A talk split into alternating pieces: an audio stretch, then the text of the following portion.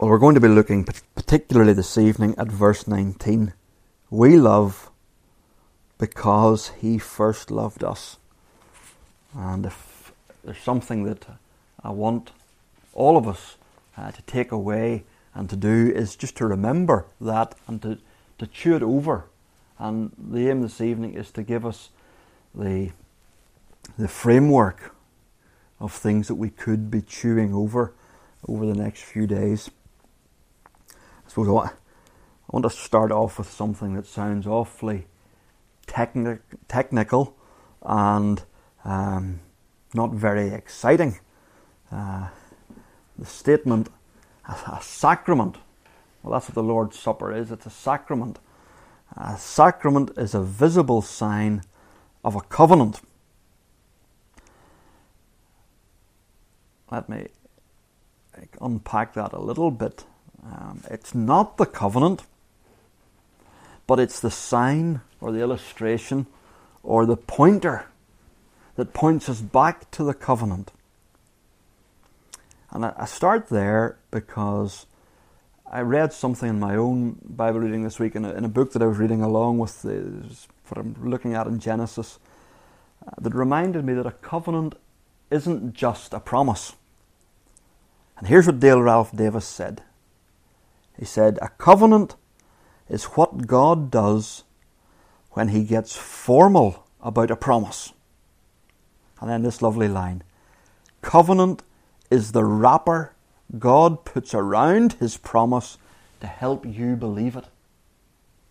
Covenant is the wrapper God puts around his promise. The promise is already there, and God says, Now, I want to help you to believe the promise and he wraps it up in, in a formal uh, arrangement. He says, I, I'm serious about this promise. It wasn't a casual promise, it is a serious promise. And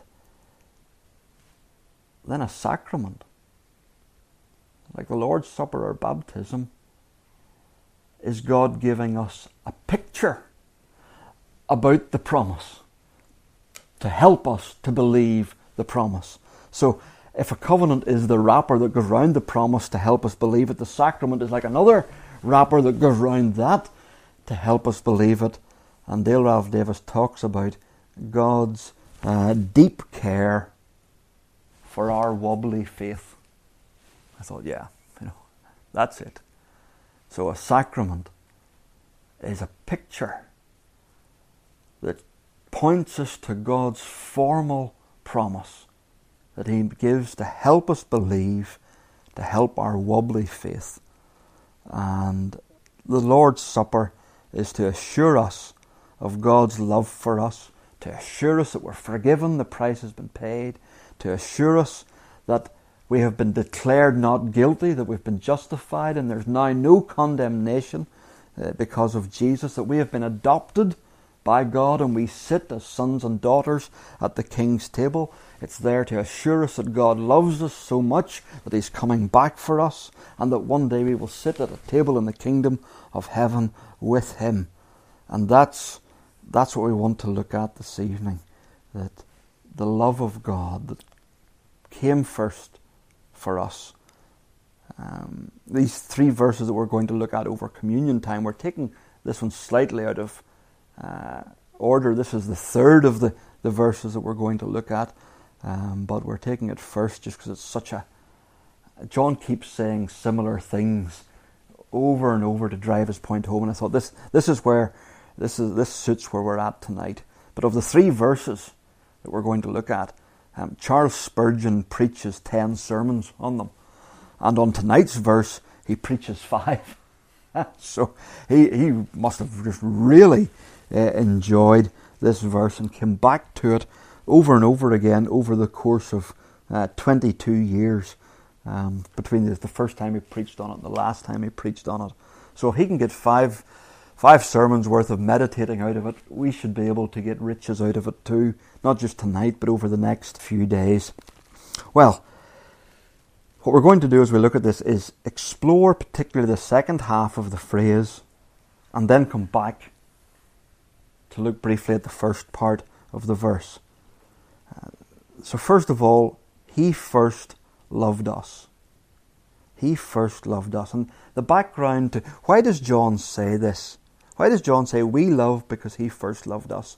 It's because there were false teachers who were coming to these Christians and who were throwing them into all sorts of doubt and uncertainty about their salvation.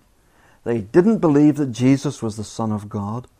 They thought they taught that you needed a, some secret knowledge and that you needed some secret truths that only they had, and that was throwing these people into uncertainty. And they weren't gracious, they were proud and haughty, and they had no love for the people. And John comes back time and time again to say, Look, Jesus is the Son of God. Look, Jesus has done it all. Look at the love the Father has for you.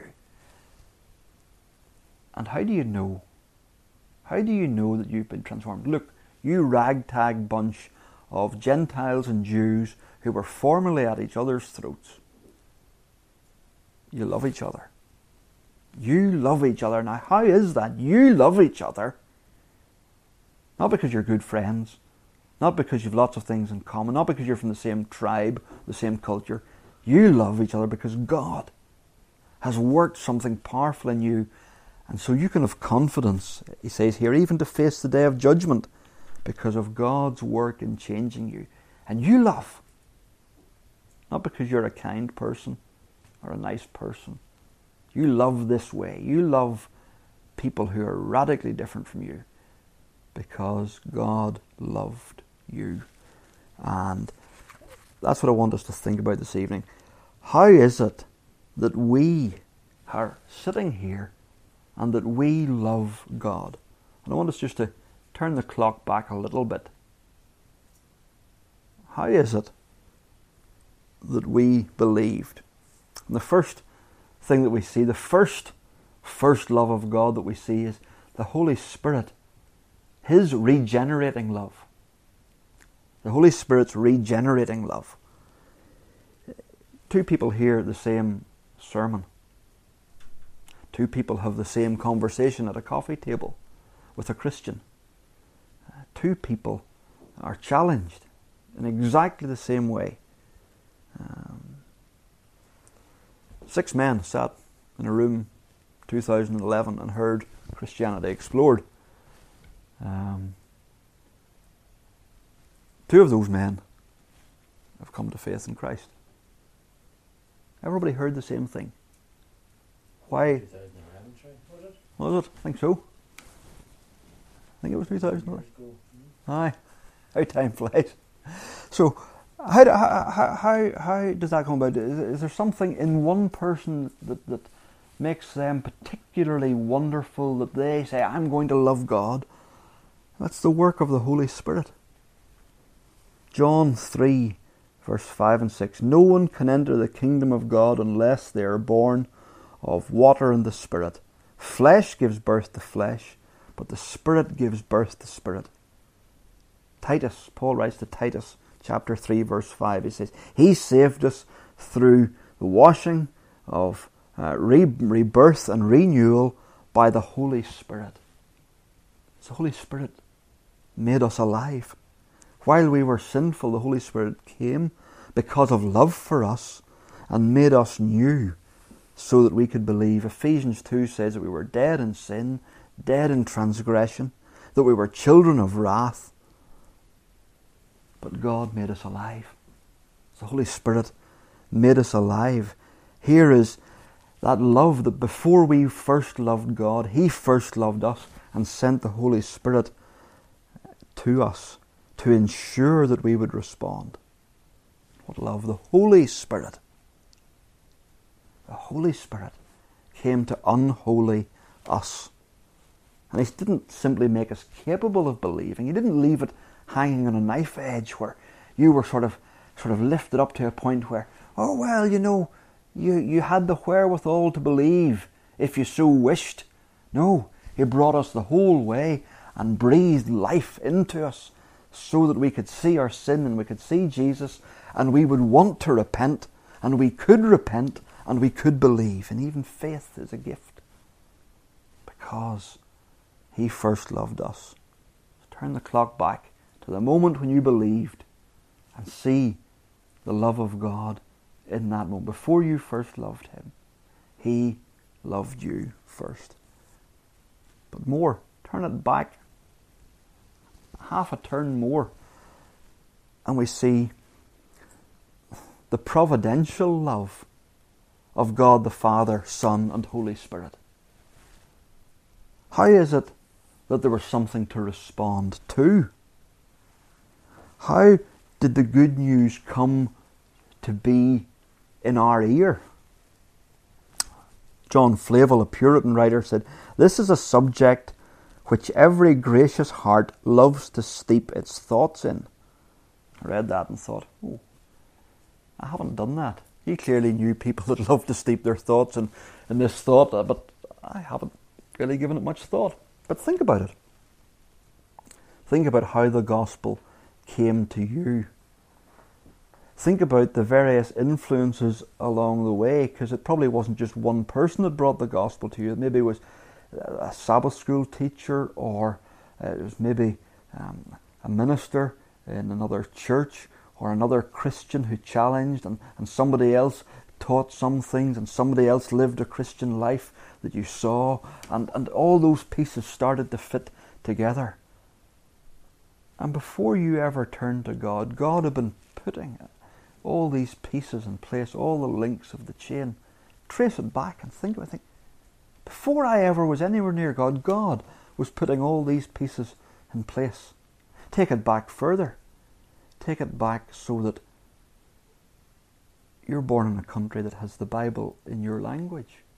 There are 6,000 out of 16,000 people groups that don't have uh, the Bible in their language and are considered unreached.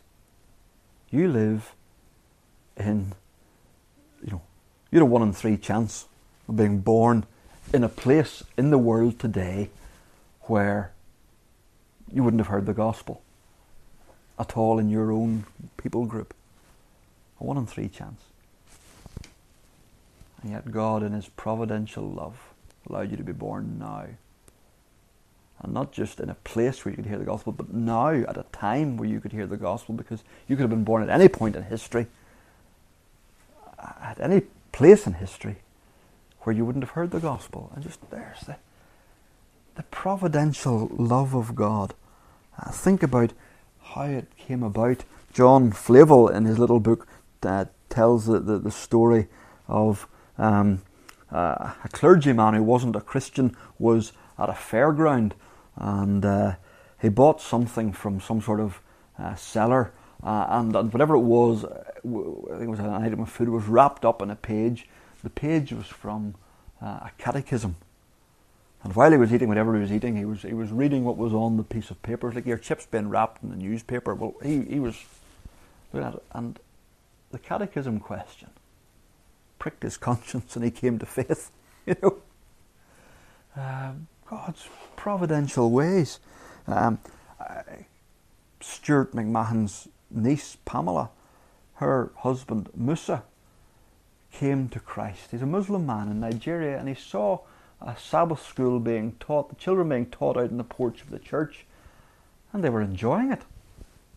And he never enjoyed going to the Islamic sort of equivalent and being beaten and harangued. And he saw these children enjoying it, and the teacher gently teaching, and he thought, what's going on? So he would go and stand outside the window of the church because it was so hot and the, the windows open um, to let air flow through the church, but he could hear the service. And that's what brought him to faith. What, what, what wonderful ways God works. And sometimes they're very ordinary ways, but we start to trace them back and we think, wow, you have loved me for a long time. Like we sing in Psalm 40, your thoughts towards me, Psalm 40 and Psalm 139, they're more than could be counted. Here's the, the providential love of God. What love? The sovereign orchestrating love of Father, Son, and Holy Spirit. Working so that you could hear the good news. turn it back, the clock, and we come to another first love. Another love that's before your love. The Son's sacrificial love. And why is there good news? While we were yet sinners, Christ died for us. Christ loved the church and gave himself up for her. Paul writes in Ephesians 5:25. He writes in Galatians 2, the Son of God loved me, loved me, and gave himself for me. How is it that that message got to you?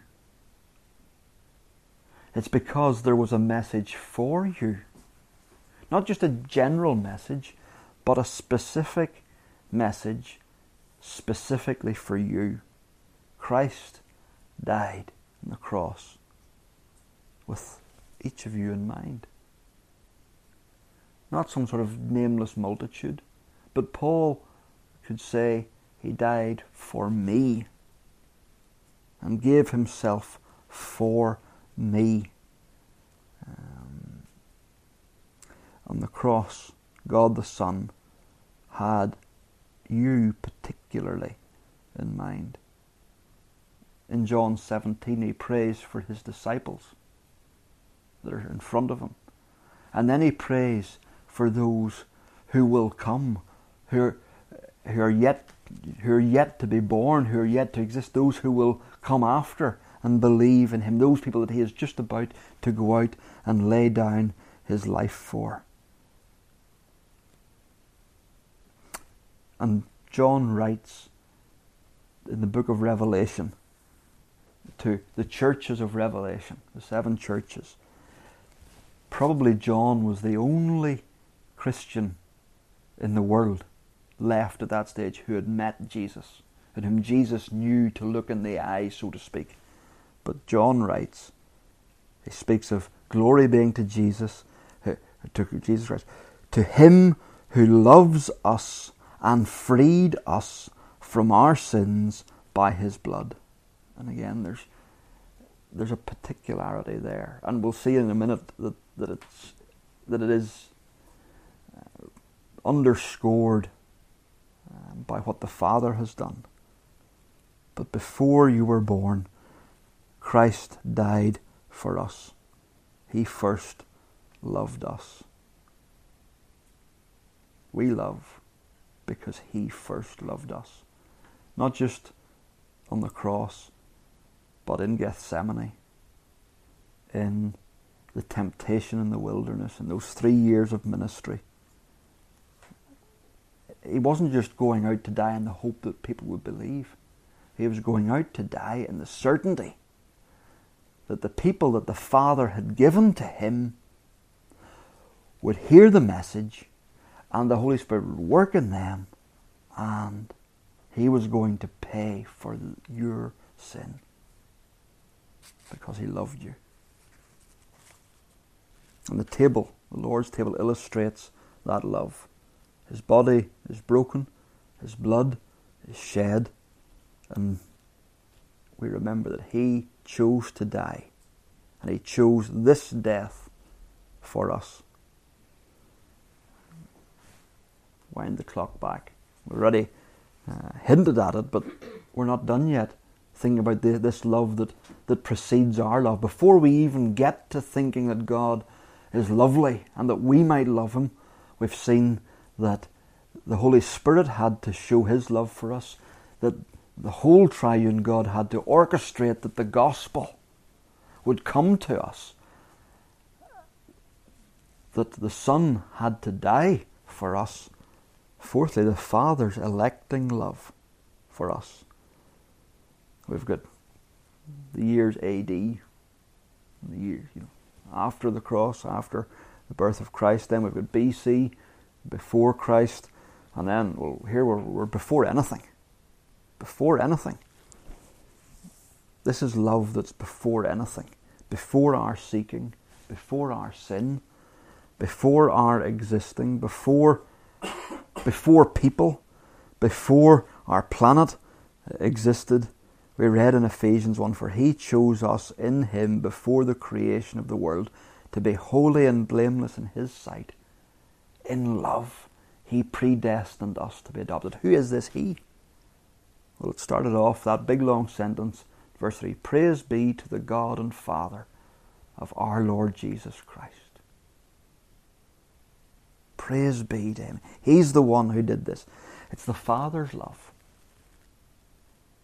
So the Son, there was a moment in your history when God the Holy Spirit demonstrated his love for you by changing you, giving you new life. There was a moment in world history where God the Son demonstrated his love by coming and living and dying and rising for you. But before history, God the Father had set his love on you, a choosing love, a predestinating love. Why? Well, you know, in Ephesians, uh, Paul just says, um,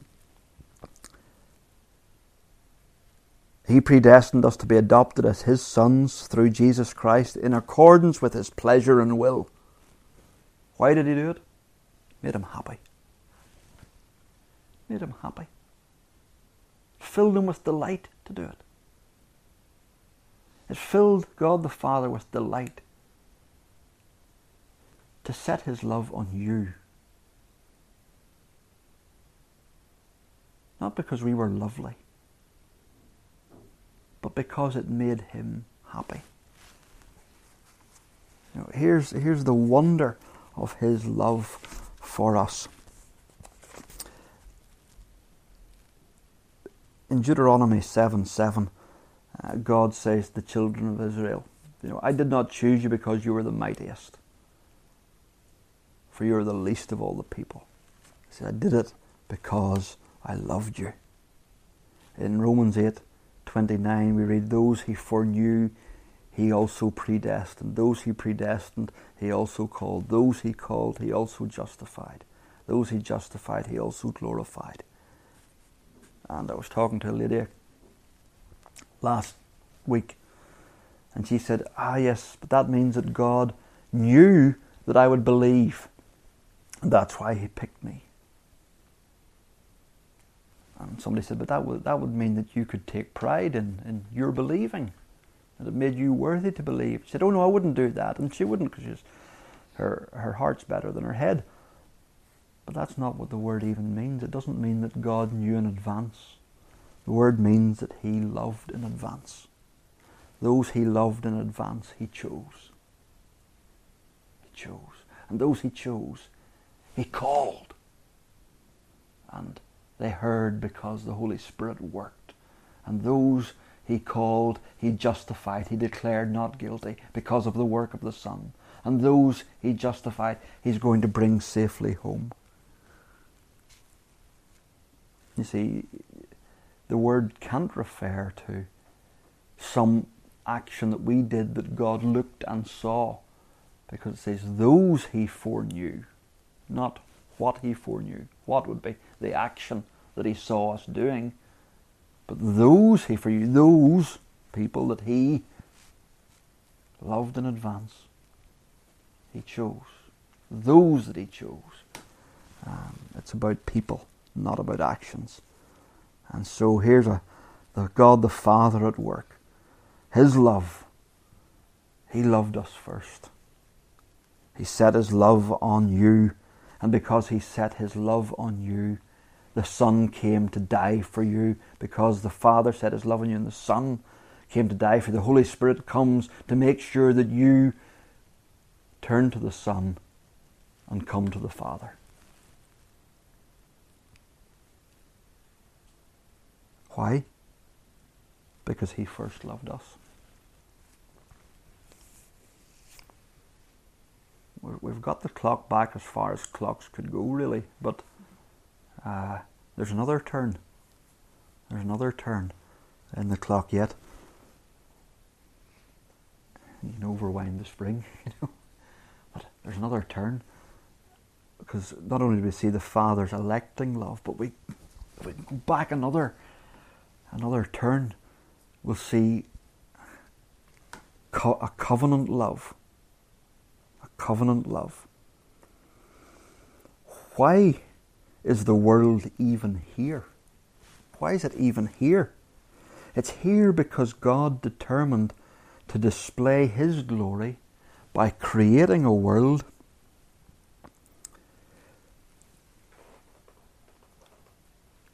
in which He would permit people to rebel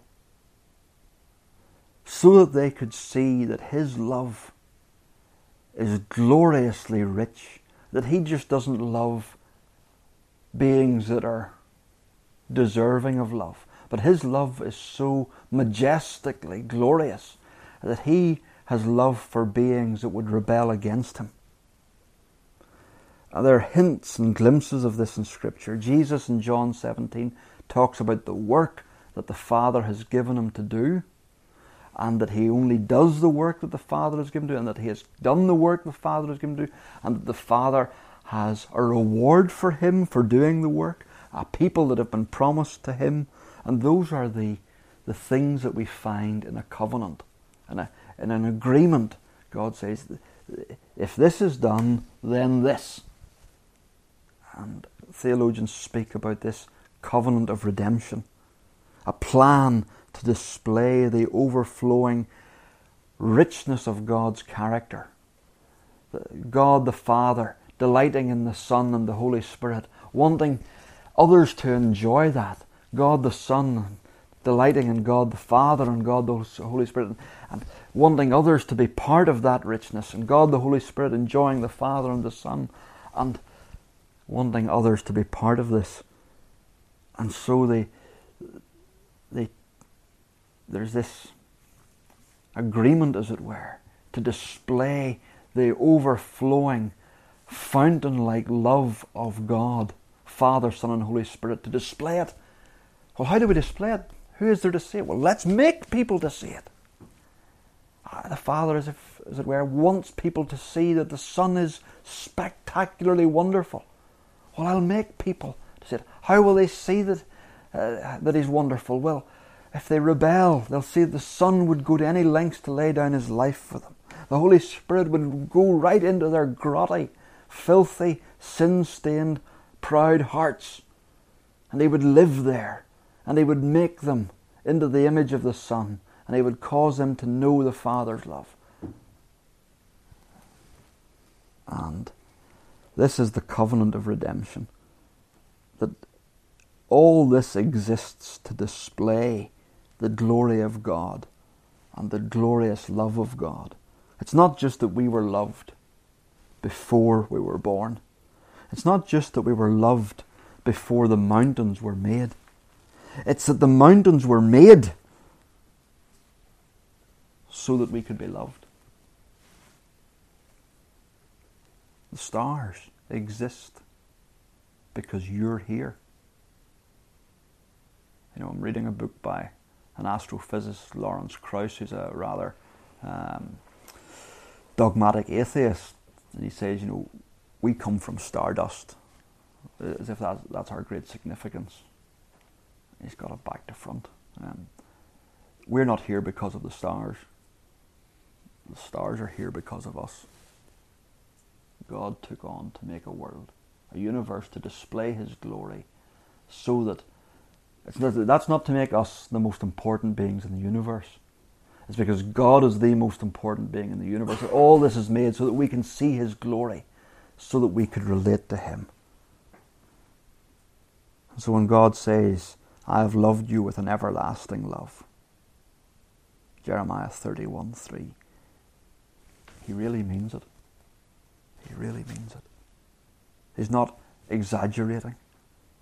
Um, like the teenage boy who looks into a girl's eyes and says, I've loved you forever. Well, really, no, you haven't. Five minutes, maybe. Um, you know, two years, not forever. Um, but God has. He loved us. Uh, we love because He first loved us. That's what we see wrapped up in the sacrament and in the covenant and the promise when we come to the Lord's table. He first loved us. And then as we finish, the second thing is then we're to love. We're to love. John is saying that we have confidence because we love God and we love our fellow Christians. Well, me, I just want to focus as we finish on the first bit of that. We love, does John mean, what does he mean? Do we, we love God or do we love our fellow Christians? Well, he means both. He's been making that point throughout the letter that we love God and we love our fellow believers. Well, as we come to the Lord's table, let's just ask ourselves one question Am I growing in love for God? Am I growing in love for Jesus? Or maybe let's use other words. Am I growing in delight at what Jesus has done? Am I growing in appreciation of who God is? Am I growing in amazement at who He is and what He's done? Do I love Him? Delight in Him? Amazed at Him? Appreciate Him? Filled with thankfulness to Him? Let me just ask, you know, or pick out some things that might hinder that. One is simply a lack of a lack of taking time to think over these things. It's easy to, to, to not think, just to read our Bibles and not think. So let's, you know, there, there's a quote that I, I meant to read at the start from Spurgeon. Spurgeon said in one of his sermons, he said, If I were to say no more, but simply read the verse and sit down in silence, and if you were all to spend the next three quarters of an hour in exercising love to God, it would be time most profitably spent. Um, he's right. Sometimes we don't grow in appreciation because we don't take time to meditate and to think over something. So take those five areas, pick one and think over it. Lack of communication sometimes hinders us in growing in love and appreciation for God. We're not we're not we're not reading, we're not praying, Staleness creeps in. So let's let's check that that's not the case. Sometimes sometimes that's because of busyness. Sometimes suffering and sickness distracts us and we focus on our circumstances and not on our God. And sometimes sin causes us to grow distant from God. We can't have affection for two things in our lives. We can't have maximum affection for two things. We either love God and we fight sin, or we love sin and we grow distant from God. What's the remedy? It's to remember and to think that He first loved us. And as we do that, we'll love Him more and more. We'll grow in love for Him more and more. And hear the promise we love because He first loved us. So as we come to the Lord's table, let's come ready to see more and more how much He's loved us, and that'll help us to love Him more and more. Well, let's let's close in prayer.